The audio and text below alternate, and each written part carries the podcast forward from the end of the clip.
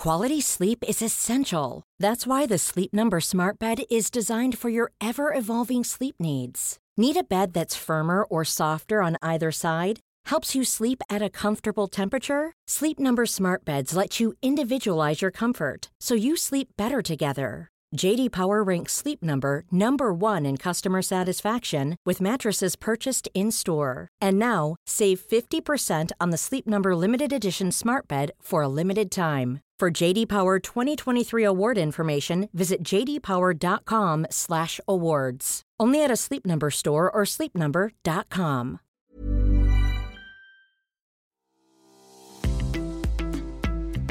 This episode of Fat Mascara is sponsored by BetterHelp. Listen, we all carry around different stressors, big and small. Therapy is a safe space to get those things off your chest. Plus, I can help you develop coping skills that make your life easier. I will give you an example. If you've listened to this podcast for a while, you've probably heard me say it to Jess or to a guest reframe. Well, I learned that technique from a therapist. Here's an example. Now that I'm a freelance writer and podcaster, I get lonely working from home and I feel like I'm never going to get to collaborate on projects again. And that's the truth. Reframe, I get to choose which projects I work on. So I'm in control of what I work on. And if I want to collaborate more with others, I don't have to ask anyone's permission. I can just do it. See what I did there? That's reframing. If you've been thinking about starting therapy or are looking for someone to help you process things and give you coping skills, give BetterHelp a try. It's entirely online, designed to be convenient, flexible, and suited to your schedule. Just fill out a brief questionnaire to get matched with a licensed therapist and switch therapists anytime for no additional charge. Get it off your chest with BetterHelp. Visit betterhelp.com slash mascara today to get 10% off your first month. That's betterhelp, H-E-L-P dot com slash mascara. Again, betterhelp.com slash mascara.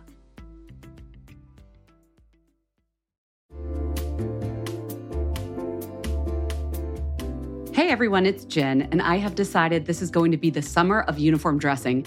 I'm going to have a few pieces on heavy rotation, and I'm telling you right now, they're all going to be linen and they're all going to be from Quince. I don't know why I'm going so hard on linen right now, but it just feels right. And Quince specializes in timeless pieces made of premium fabric, and the best part is that all the Quince items are priced 50 to 80% less than similar brands. They have premium European linen dresses, blouses, and shorts from $30. I am personally very into the 100% European linen pants. They're cropped and easy. There's even a cute pinstriped version. And when I wear them, I look like I just stepped off a yacht.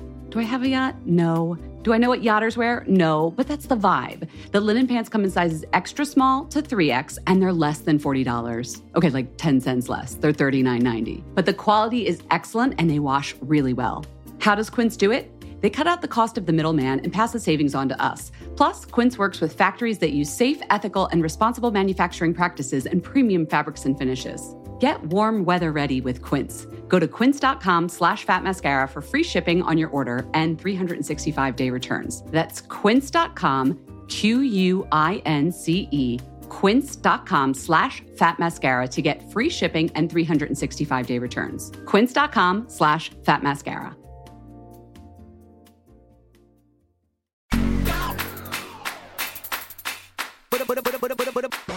Hey everyone, welcome to Fat Mascara. Welcome, welcome. Hi, I'm Jen. Listen, we have an amazing interview coming up, but before that, I want to remind you we have a really fun live virtual event and you are all invited. It's Monday, you guys. It's like three days from now, but guess what? RSVPs are still open. We're partnering with Differin to host a live version of our podcast where we'll be talking about skincare, the acne fighting power of retinoids, giving makeup advice, and more. And we want you to be there. It all starts March 8th at 8 p.m. EST, 7 p.m. Central, 6 p.m. if you're on the West Coast. And if you are somewhere else around the globe, just please do the math yourself. I'm so sorry, but it starts at 8 p.m. EST, and then you'll just have to kind of figure it out from there. And if we're so sorry if it's in the middle of the night, we're so sorry. it's going to be really fun. We have Sarah Tan from Los Angeles will be there. Uh, dermatologist Dr. Camille Howard, a makeup artist Dylan Medin will um, be talking about retinoids. It's called the Retinoid Roundtable, if you will, to RSVP. So this is Monday, RSVP now. By the way, you're going to get two free gifts afterwards. So join us for the event. You're going to get free gifts from Differin, which is very cool. It's free to RSVP. Go to retinoidroundtable.com com. And if you're listening to this after March 8th, I'm sorry you missed it, but guess what? There's going to be a live podcast. We recorded it. So you're going to be able to hear that in the coming weeks, and we'll let you know about that. now. Jen, did you say two free gifts and that it's free to RSVP That's for the event? That's right, I did, Jess. Thank you for reminding the people of that. Mm, nice. Now, speaking of derms, oh, Dr. Caroline Robinson is here. I love Dr. Robinson. She is so much fun. Um, she's like, You really want to talk about scalp health and hair, Jen? She's like, I do cosmetic dermatology, I do all these other things. But yeah, we had a hair chat, we had a scalp chat. Um, Dr. Robinson is a board certified medical and cosmetic dermatologist in Chicago. Uh, she has a subspecialty in alopecia, preventative skincare, ethnic skin dermatology. She's a graduate of Cornell, University of Louisville. She's so great. She's also involved with a lot of the dermatological organizations where we get a lot of our information that we share with you on the podcast the Skin of Color Society, the Women's Dermatologic Society, the American Academy of Dermatology. I will link to her practice on our blog so you can check out more about her and maybe go see her if you're in the Chicago area because she is an amazing dermatologist. And we talk all about scalp and hair all the myths. Oh, I got some myths from you guys that she's going to bust. It's going to be really fun. Let's get into it.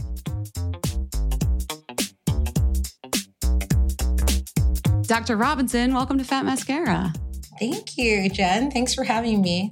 It's good to hang out and talk derm, like one of my Yeah. favorite things to do. Mine too, so happens. It, wor- it worked out for you since this is your job. How did you even get into this career? Was there was there something that drew you to it? I would say that it was kind of a little roundabout. Definitely when I was younger, I was very creative and I like like to paint and I I even at one point thought that I was going to be a fashion designer. Then my dad was like, "Okay, well, let's focus. What do you really want to do?" And I started thinking about the classes that I liked um, the most, and I really loved biology. Just kind of understanding how things worked in the human body, um, and really just kind of the science of it. But it wasn't probably until medical school that at that point I had to decide on a specialty and I started to explore different areas of medicine like internal medicine and gynecology and I just didn't really see myself in any of those specialties. Mm-hmm. But when I rotated through dermatology, I like it was al- almost like automatically like a light bulb went off because there were so many different things that you could do. You were a pathologist, you were an oncologist, you know, um, diagnosing and treating skin cancers. You worked with all different ages, babies and you know people later in life, and I just saw myself being able to do so many things in dermatology, and that's when I fell in love with it. I imagine there's an art to it too. Like if you were going to be a fashion designer, clearly you need a little creativity, right? Yeah, you know, um, unfortunately, a lot of conditions in dermatology don't have cures. We have Yeah. very good treatments, but we don't have um, a lot of cures. And so, a lot of times, we're working with people over a long period of time to try to manage these chronic conditions. And at some point, you know, we've used everything that's evidence based, and we have to start looking at a person's life and what works with their life and maybe we need to try something a little more creative or you know mix mix therapies a bit so i think there is a little Mhm. bit of creativity in dermatology for sure Yeah. And now I know you love talking about, like, I follow you on Instagram. So I know you love a good topical and talking about skin and the cosmetic, cosmetic aspects of dermatology. But I wanted to get super sexy with you and talk about scalps. oh that's the sexiest Isn't it though? Because we actually did meet when you were uh, at a scalp event, and it got me thinking that you would be someone great to talk to because we can also talk about hair and those kind of things. But before we get into that, because I do have some listener questions too, I I feel like we need some basics, and who better Yeah. than the derm? Like, what is the scalp? How is it different from skin? Yeah you know it's one of i would say one of the least understood areas by the public you know? We just kind of like focus on our hair and no one's really talking about the scalp. They're just like oh it's just there uh to to grow hair you know? Yeah. But it's skin also. And so, just like the skin on the rest of our body, the scalp can get oily, it can get dry, it can develop rashes, um, all of the things that the skin on our body does. It is thicker skin. for sure. And it does have more sebaceous glands. So those are the glands that produce sebum and oil. So those are important things to take into account when we're caring for it, but it is different from the rest of our and, skin. And why is the hair? I, maybe this doesn't have to do with the scalp, but why does the hair grow long there, whereas like our facial hair, body hair doesn't grow that long? Yeah, um, I I suspect that there's an evolutionary, you know, reason for that, but we definitely have evolved to grow more terminal hairs, which are the thicker hairs in that area of the scalp than the rest of our body. Um, we have the ability to grow hair, you know, obviously in other areas of our body. So, but those hairs are finer and what what we consider more vellus hairs. Yeah, and so do we have pores on our scalp? Because like I always get confused. Like I feel like does every pore have a hair? And are the pores that are on our scalp the same as the ones on our face? Do you even call them pores? yeah, I think that um I I heard somewhere like the funniest thing once about this that like pores have like the best PR team or, or something. but you know, like they get so much attention. But essentially, what a pore is, it's the opening of the hair follicle. So uh, when we are saying follicle and when we're saying pores, we're sometimes using that interchangeably depending on what um, condition we're talking about. But the pores, the pore is just the opening, and so we do have pores technically on our scalp that are growing our our hair. That's where our hair comes out of, and one hair is contained within each pore. So, and even on your face, before we get into the scalp, then that means that each of these pores, when we're like, I gotta, you know, tighten up my pores or do a pore strip or whatever, that's just a little hole where the hair is popping out. exactly. Hair. Yeah, exactly. Which means that we shouldn't be attacking our pores so much. I know. I people, you know, when once they become visible, people get like, I don't, I don't want to see it. But like with the scalp, obviously they're there because we see our hair. Mm. Do we have? So we do all these things to our face.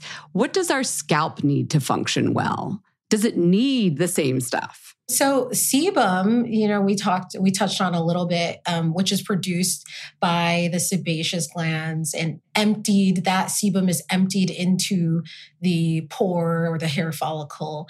That actually plays a vital role in a lot of our scalp function because the sebum coats the skin of the scalp and it actually nourishes it and it protects it. And it also coats the hair to prevent it from becoming dry and, and brittle and exposed to the elements. So a lot of the functions of our scalp are built into to our hair follicles and, and what they're supposed to do. But how we can care for our scalp additionally is, of course, with the products that we're using to cleanse it. Cleansing is one of the most important steps, not just for our face and, and the rest of our bodies, but also for our scalp. I think that like a lot of the trouble that I notice as a clinician is related to cleansing frequency, cleansing choice, you know, what you're using. Um, and I would say that that goes for both the scalp and the face. So, what would happen if you never washed your scalp? Which I mean, basically, the way we think of it is like washing your hair. Mm you would be itchy, flaky, oily. but they didn't have like nice fancy shampoo and stuff back in the day, you know, mm-hmm. where, I, uh, were people cleansing their scalp in a different way? You know, I'm not in uh, deep into the his, history me, of how. I'm not a, a, a dermatohistorian, but I do think that um, people used at least at the very least water and in different water, cultures yeah. there were there were different um, cleansing agents that they used i don't i don't think it was as fancy as the shampoos that we have now and it didn't need to be probably at those times because we are using a lot more on our skin and a lot more in our hair now too so you want shampoo obviously that like preserves the nature of the sebum because you as you said that stuff is so important. Is there anything else you could do to like get nice juicy healthy hair sebum? Like diet wise or you know health wise that's such an interesting question because i think most of the um, trouble that people run into is where there's an overproduction of sebum to the point that it's causing symptoms and my job is to help them bring that back down to you know normal but in terms of like optimizing your sebum, that's that's interesting. And I don't I don't know that we've explored that so much scientifically. So we want, but the, what you're saying is we want balance. Like you don't want too much sebum, you don't want too little sebum. It's all about keeping it in balance. That makes oh, a lot absolutely. Yeah, because what can, what can you, go wrong if you have too much sebum? Yeah, um, if you have too much sebum, you depending on you know other factors like your genetics, your susceptibility to certain conditions, you can develop dandruff. And e- even more severe on that spectrum is seborrheic dermatitis. Um, so those now are, we're really getting sexy.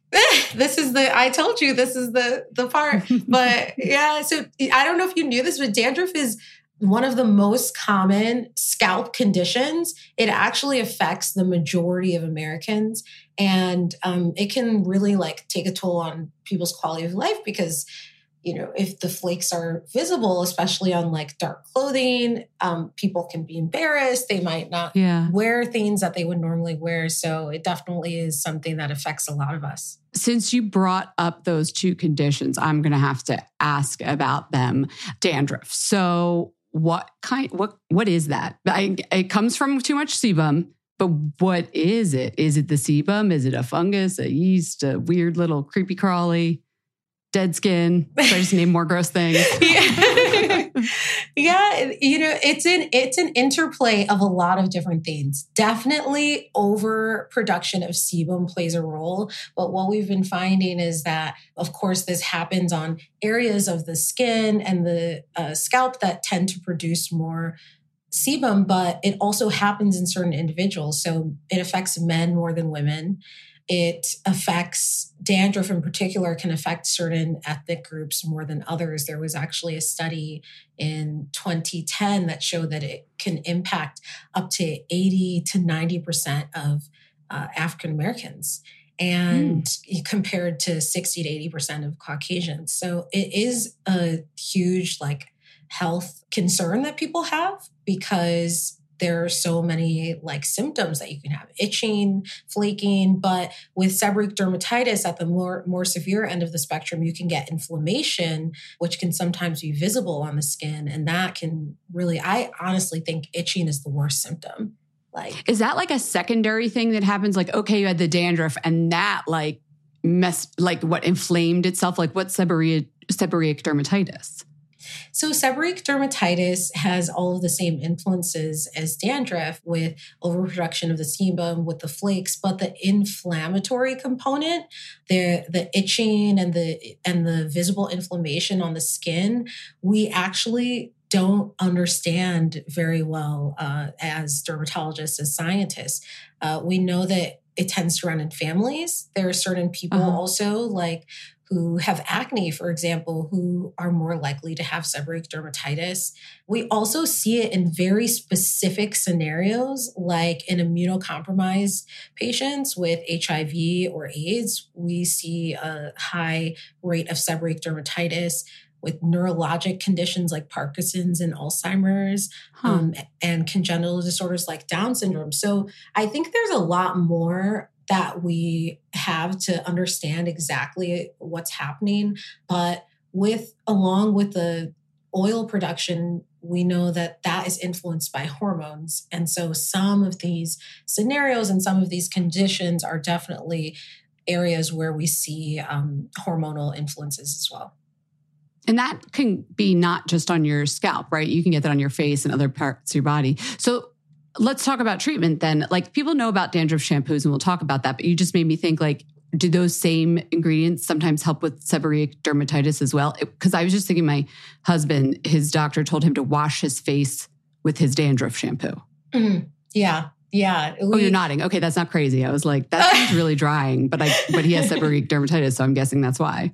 Yeah, yeah. So we can see seborrheic dermatitis in the eyebrows, in the smile lines, and around the nose, and even on the chest. So those areas are high areas of sebum production too. And definitely, I advise patients the same way to use the the dandruff shampoo because if you have it on your on your eyebrows, you likely have a little bit of in your in your scalp too. So two birds with one stone.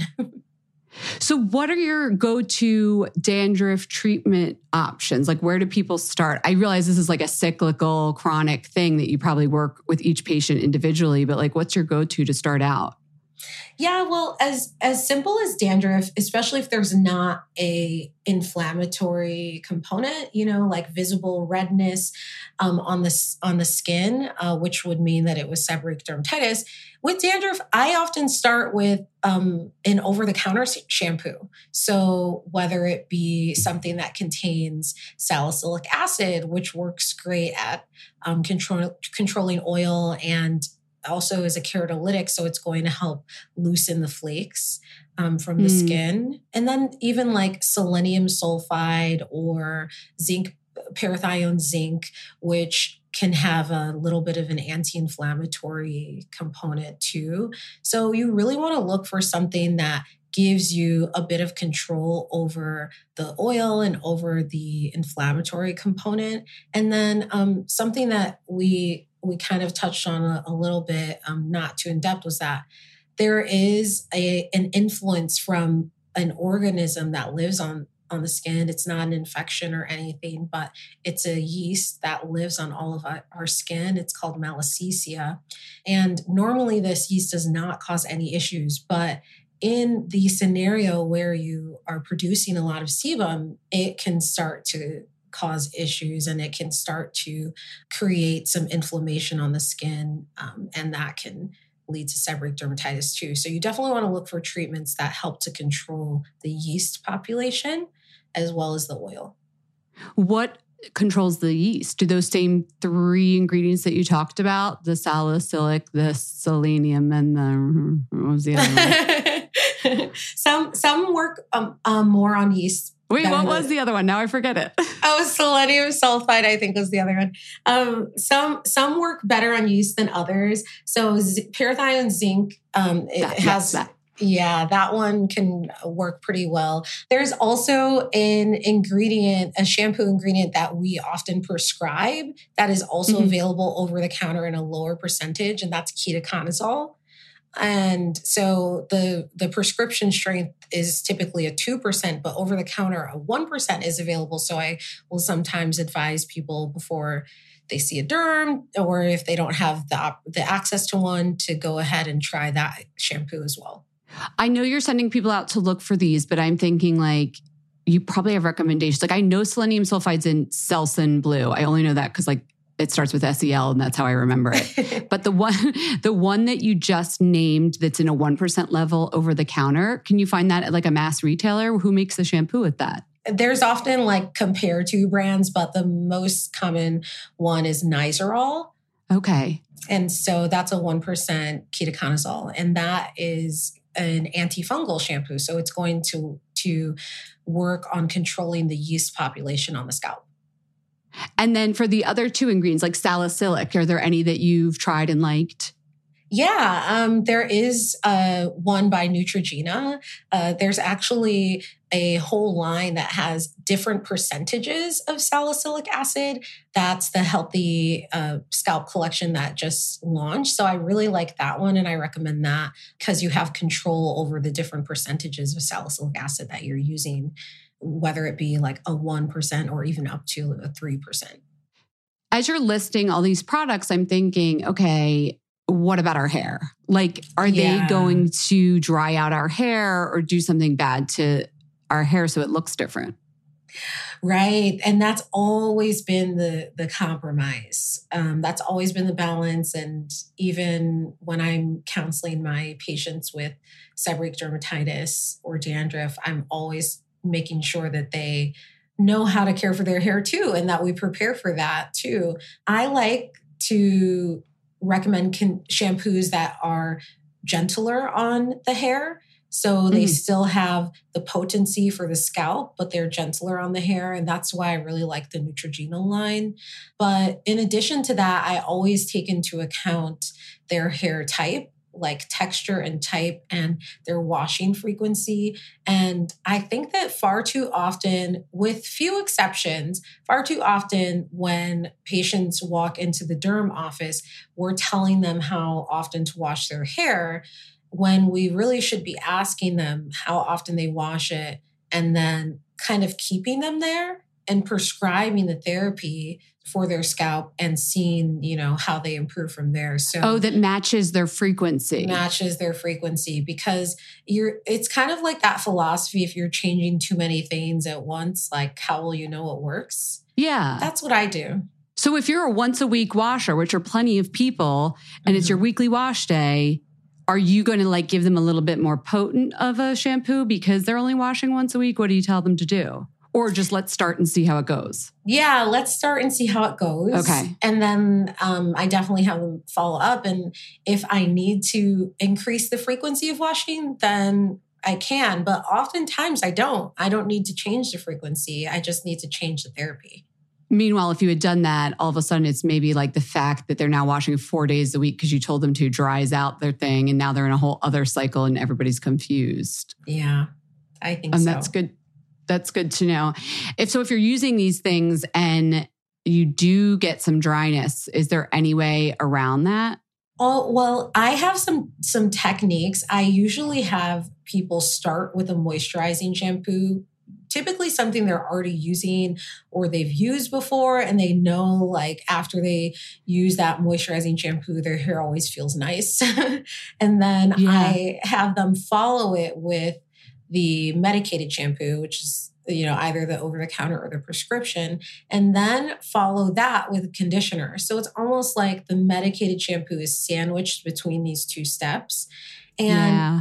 yeah, and that I feel like can be really protective for the hair because you're still getting some moisturizing shampoo, you're still getting a rich conditioner, and that can protect the hair a lot. Okay. That makes sense.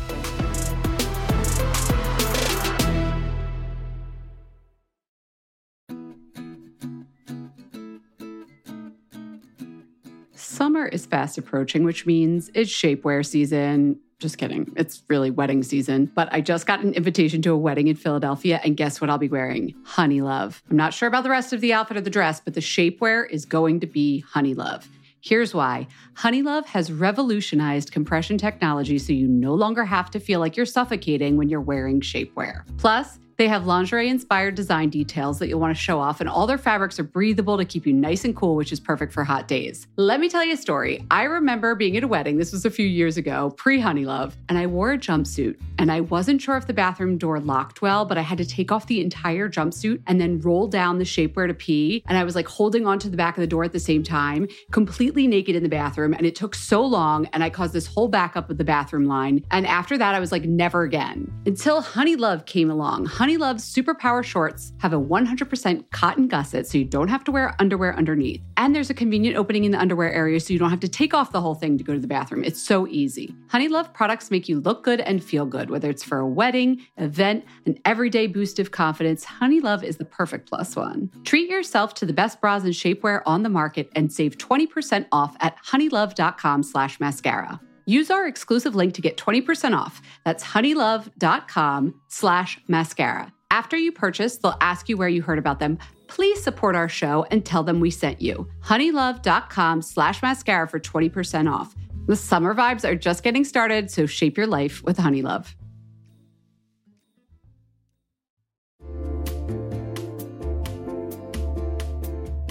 Hey everyone, it's Jen, and I have decided this is going to be the summer of uniform dressing. I'm going to have a few pieces on heavy rotation, and I'm telling you right now, they're all going to be linen and they're all going to be from Quince. I don't know why I'm going so hard on linen right now, but it just feels right. And Quince specializes in timeless pieces made of premium fabric, and the best part is that all the Quince items are priced 50 to 80% less than similar brands. They have premium European linen dresses, blouses, and shorts from $30. I am personally very into the 100% European linen pants. They're cropped and easy. There's even a cute pinstriped version. And when I wear them, I look like I just stepped off a yacht. Do I have a yacht? No. Do I know what yachters wear? No, but that's the vibe. The linen pants come in sizes extra small to 3X and they're less than $40. Okay, like 10 cents less. They're $39.90. But the quality is excellent and they wash really well. How does Quince do it? They cut out the cost of the middleman and pass the savings on to us. Plus, Quince works with factories that use safe, ethical, and responsible manufacturing practices and premium fabrics and finishes. Get warm weather ready with Quince. Go to quince.com slash fatmascara for free shipping on your order and 365-day returns. That's quince.com, Q-U-I-N-C-E, quince.com slash fatmascara to get free shipping and 365-day returns. quince.com slash fatmascara.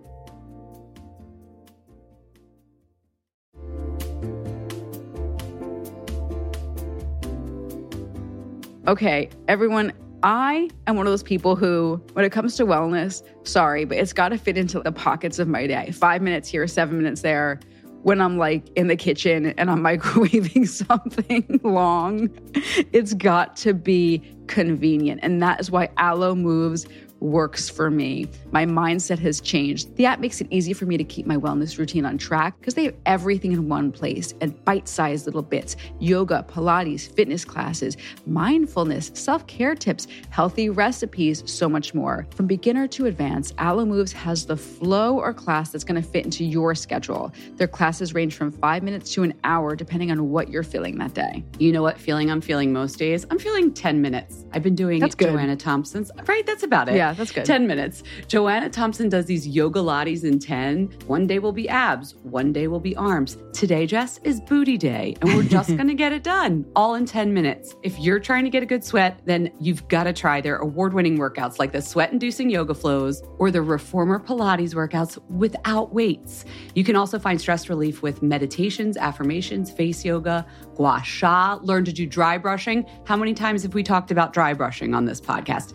Alo Moves will teach you how to do it. Unlock your personal wellness routine with Alo Moves. Go to alomoves.com now and use the code MASCARA20 for an exclusive 30-day free trial and enjoy 20% off an annual membership. That's alomoves.com, code MASCARA20. alomoves.com, code MASCARA20.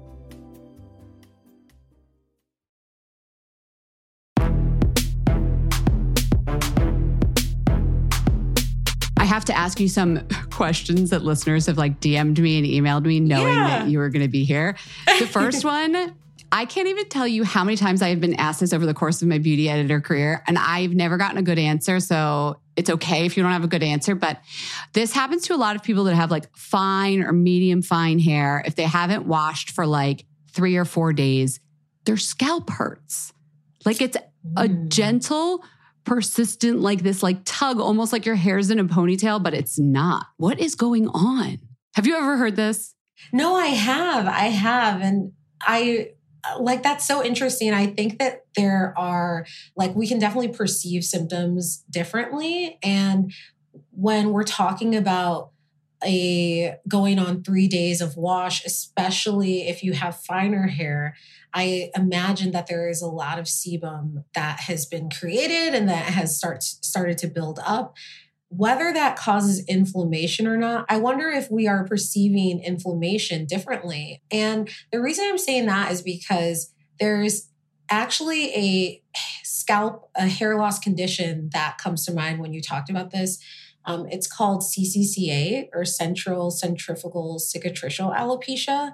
And Uh-huh. in this condition, there is actually a lot of inflammation that's happening under the surface of the skin. So, not so much apparent on the skin itself, but patients will report different symptoms. So, some will be itchy, some will feel tender, some will almost Tender. get like, That's kind of the Yeah. what I'm describing. Yeah. And some will get like tingling. So I wonder if we just kind of like perceive symptoms of inflammation on our scalp differently. Well, I'm also thinking about, you know, those, um, they're like the little scratchers, the head scratchers that were really popular for a while. Our scalps are so sensitive, right? Because, like, I Mm. picture you did that on your knee, it's no big deal. You do that on your head, and it's like, ooh, best feeling ever. Yeah, yeah. I know. Like even when I'm like shampooing, I'm like, oh, certain parts of the scalp seem to be a little more sensitive. So I think for sure there's something to that.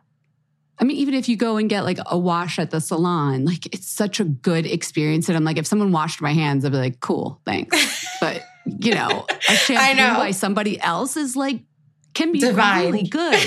Divine. Yes, exactly. Okay, well, that's interesting. It could be maybe a little bit of the sensation of inflammation differing for people, and that's what's going on. In my head, I was like, oh, it's the coated hair and it got real heavy. But I'm like, sebum doesn't weigh that much that it's pulling on your hair. This is why I'm not a doctor, obviously. no. Okay, another question. For some reason on TikTok, this has gotten super popular that you'll see these people extracting ingrown hairs. Mm-hmm. And I'm like, well, that's a head because you'll see the other follicles around. You're like, that's a hair head. Mm-hmm. A, do you need to take out an ingrown hair? Like, can you just leave that there and it'll get dealt with? And B, if you're doing it, I'm sure you've seen these videos. Like, is mm, there a right yes. way to do it? you know, I really like it's a it's a dangerous situation to try to extract an ingrown hair at home. We do it in the office for sure and we uh, you know treat ingrown hairs, but I can just imagine the risk of infection, yeah. the risk yeah. of injury to the surrounding skin that can happen in that scenario. And I know it's like can be so gratifying. It's it's kind of like, you know, when you pop a pimple, like, should you do it? You know? So Oh, it's tempting. Yeah, exactly. But um, you know, we have different shaped hair and different shaped follicles. And in people with curlier and coarser hair, their hair follicles are actually not perpendicular to the scalp skin. They're at an angle. And that creates a high risk of ingrown hairs because the hair can actually pierce the skin when it exits the hair follicle, or it could not even exit at all and just kind of travel mm-hmm. underneath the skin. So it is a real problem. And, you know, definitely people need options. A lot of times I will just recommend laser hair removal because if that hair. Oh, I was talking about for your head, but you should. Oh, a little. you know, you know, we're behind someone's ear or something. But yes, for like other bo- body hair, I imagine that's a good, a yeah, good thing if you're really prone hair. to ingrowns. Can you imagine if someone came with like one ingrown yeah. on like their behind their ear, and you're like laser hair removal? Yeah. no, but the, do they work themselves out if if you don't go they to the can. doctor? They can. What's the point sure. where you're like? okay, it's time for the doctor. Cause that's a lot of thing for people. Like, am I going to go pay a copay? This isn't a virtual visit. I got to go in. Like mm-hmm. with any kind of bump on your head, I guess, not just a ingrown hair. Like when should you call the doctor? Yeah, I would say if it's persistent, you know, maybe it uh, developed, it worked its way out, or, you know, maybe you did one of those TikTok things that I am advising against.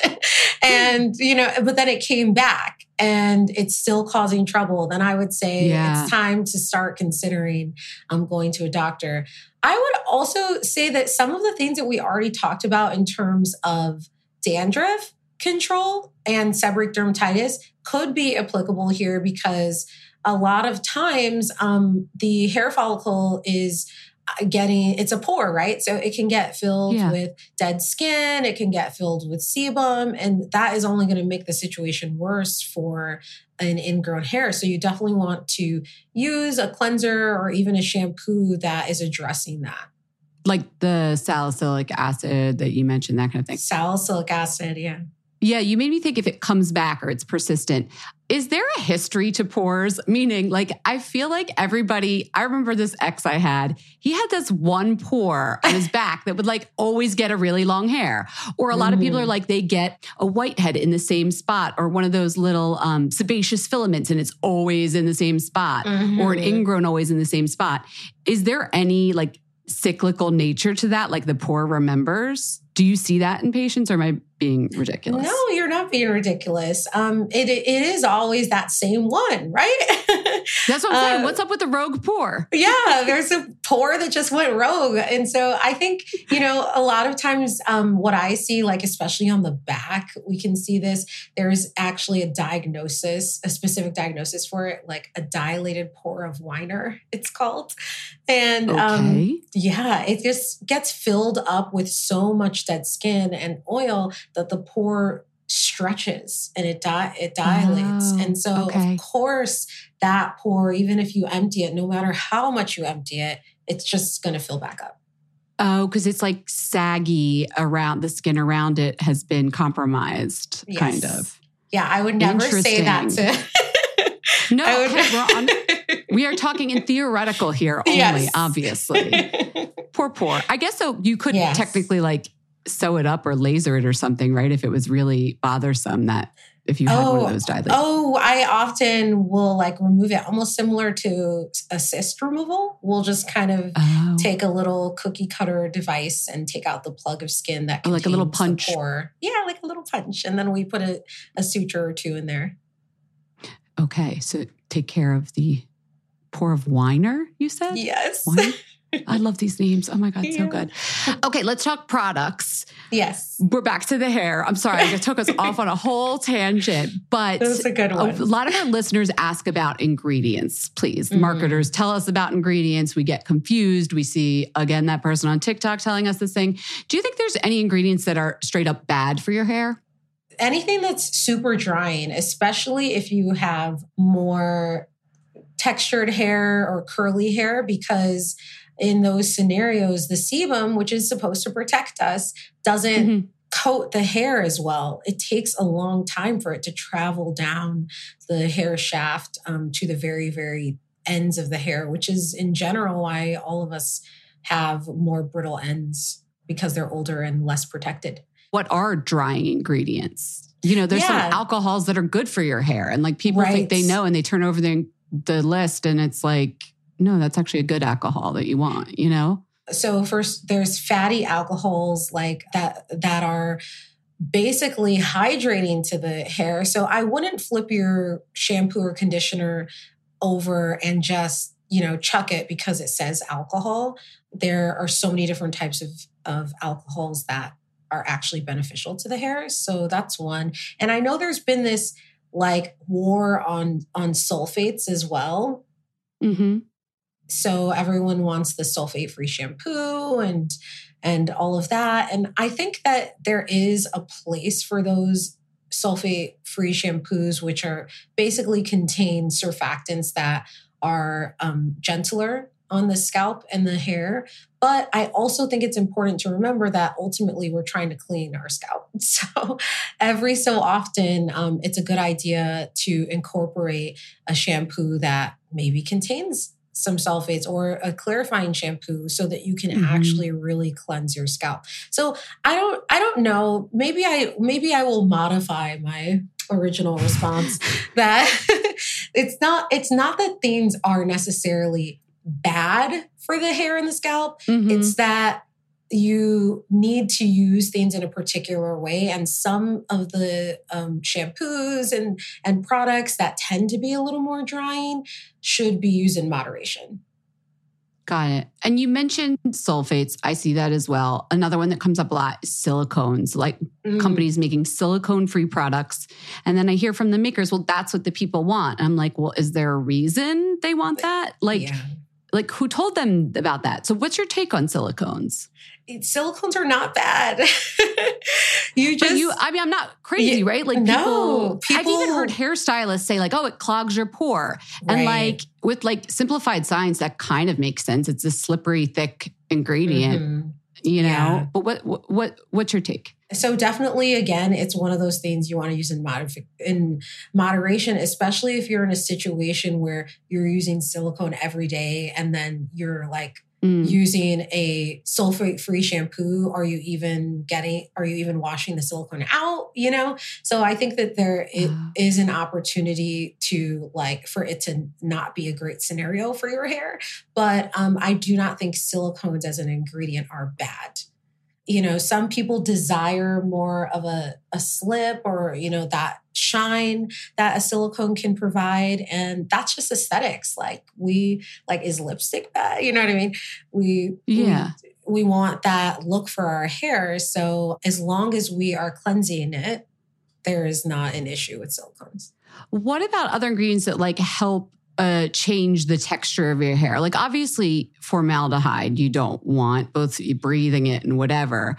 But are there any other ingredients in the texture treatments people get that can be dangerous? Formaldehyde, no, that's bad. don't do don't do that. uh, I think you know, like as as a nation, we have decided like no formaldehyde in our hair. I know that there was like what was that like in the early 2000s and, and things when the Brazilian straightening treatments were in and there was an uproar because some of the, it was thought that some of them contained formaldehyde and so then the industry responded with formaldehyde free Brazilian hair straightening treatments mm-hmm. which were basically contained precursors of formaldehyde. Yeah, you hit it with heat and you still are making you're like off gassing formaldehyde. Yeah, you're still making the same thing. So um yeah, I I would say that is in the bad category. It's not something that I ever recommend my patients do, especially since a lot of my patients are dealing with hair loss or shedding or thinning or mm-hmm. you know mm-hmm. some change anyway.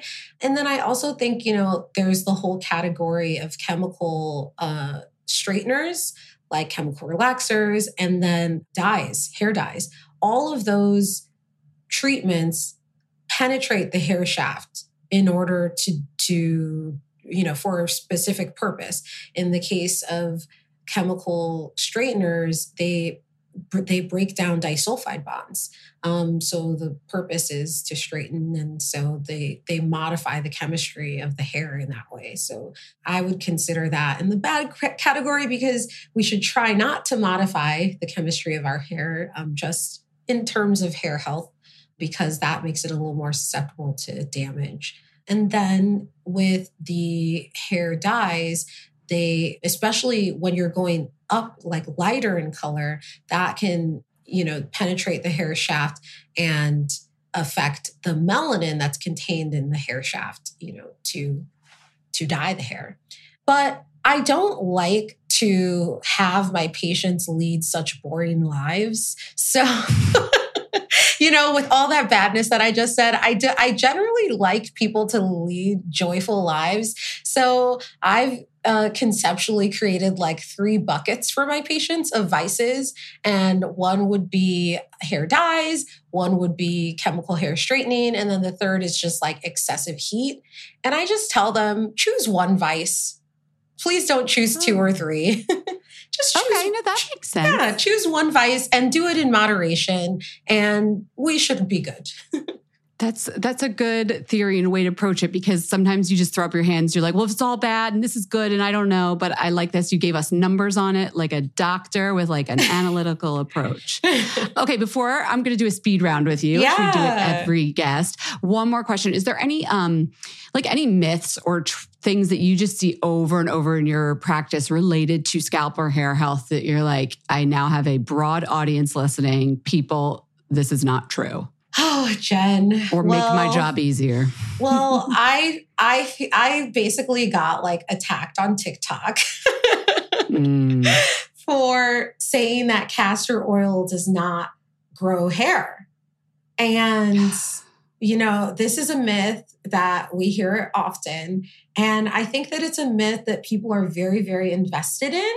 You know, some some for some reasons culturally. And so, you know, I don't I don't want to like offend anyone, but just the science is not there. And I actually, as a physician, see the consequences of people using it. So I was particularly motivated to educate on TikTok, but it was it was not pretty. Yeah, so you know, castor oil is a very very thick oil and I I see a lot of patients especially with scarring hair loss who have been dedicated castor oil users for years yeah. and they they you know it came at their detriment because they didn't get a diagnosis because everyone said it should work and so maybe if they use more or maybe if they just try a little harder. And so I just think that that is a huge myth that needs to be dispelled. Yeah. And it's tough when it's tied to like you grew up with it. Your mom told you, like people yeah. you absolutely trust, and then some doctor that you don't even know from whoever. Yeah. I mean, isn't that the thing with our country and the world? Like we want to pick and choose what our experts say when it when it fits what we want. I, I know. Well, so the white papers are not there. The science are not white papers, even the clinicals are not there. Like it doesn't, it doesn't grow hair.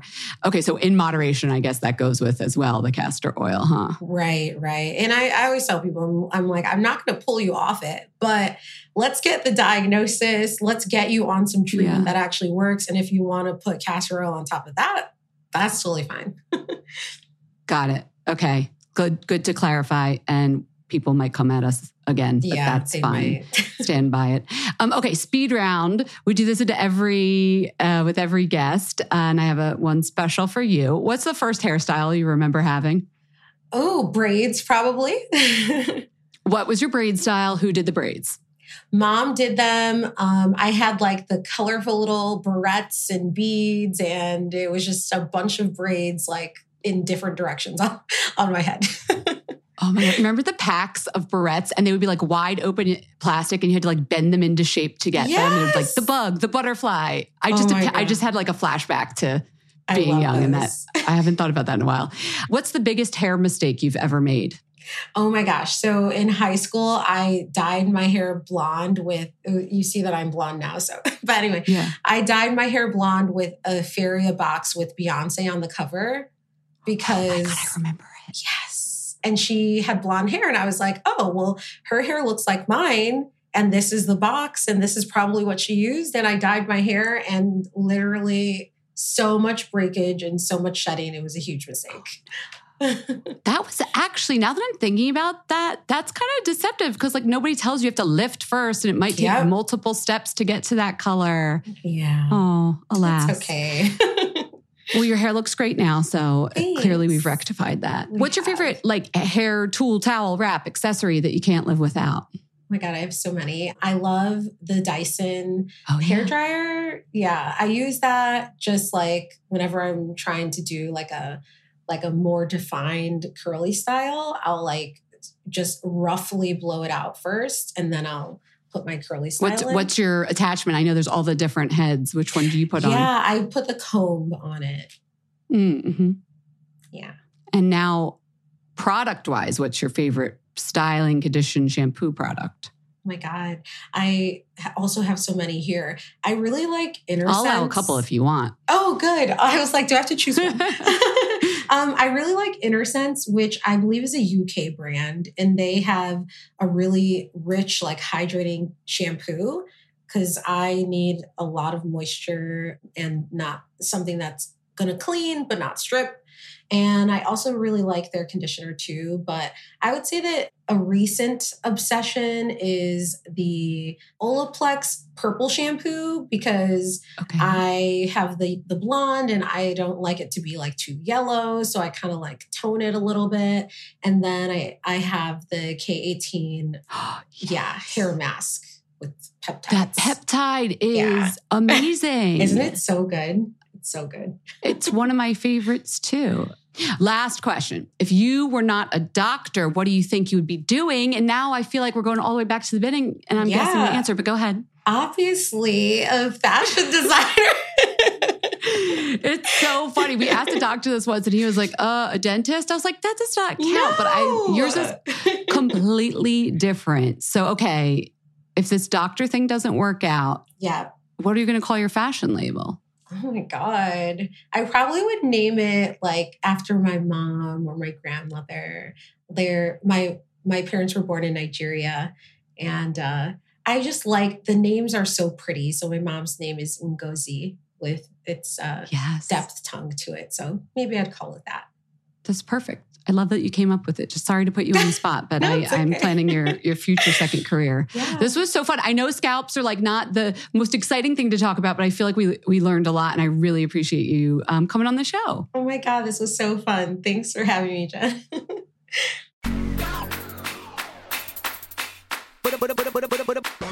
We hope you enjoyed the show. It's your reviews and feedback that help us make the podcast even better. Head over to iTunes to rate and review us, or email your thoughts to info at fatmascara.com.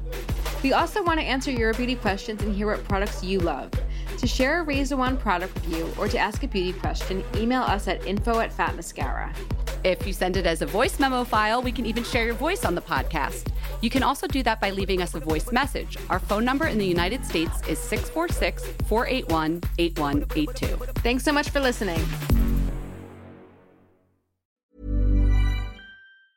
The secret to summer ready skin is here. Osea's number one best selling Undaria algae body oil, clinically proven to instantly improve skin elasticity and transform dry skin to silky, soft, and unbelievably glowing. Its signature scent of freshly squeezed grapefruit, cypress, and mango mandarin transports you to sun kissed summer days. Get healthy, glowing skin for summer with clean vegan skincare from Osea. Get 10% off your first order site wide with code GLOW at OseaMalibu.com.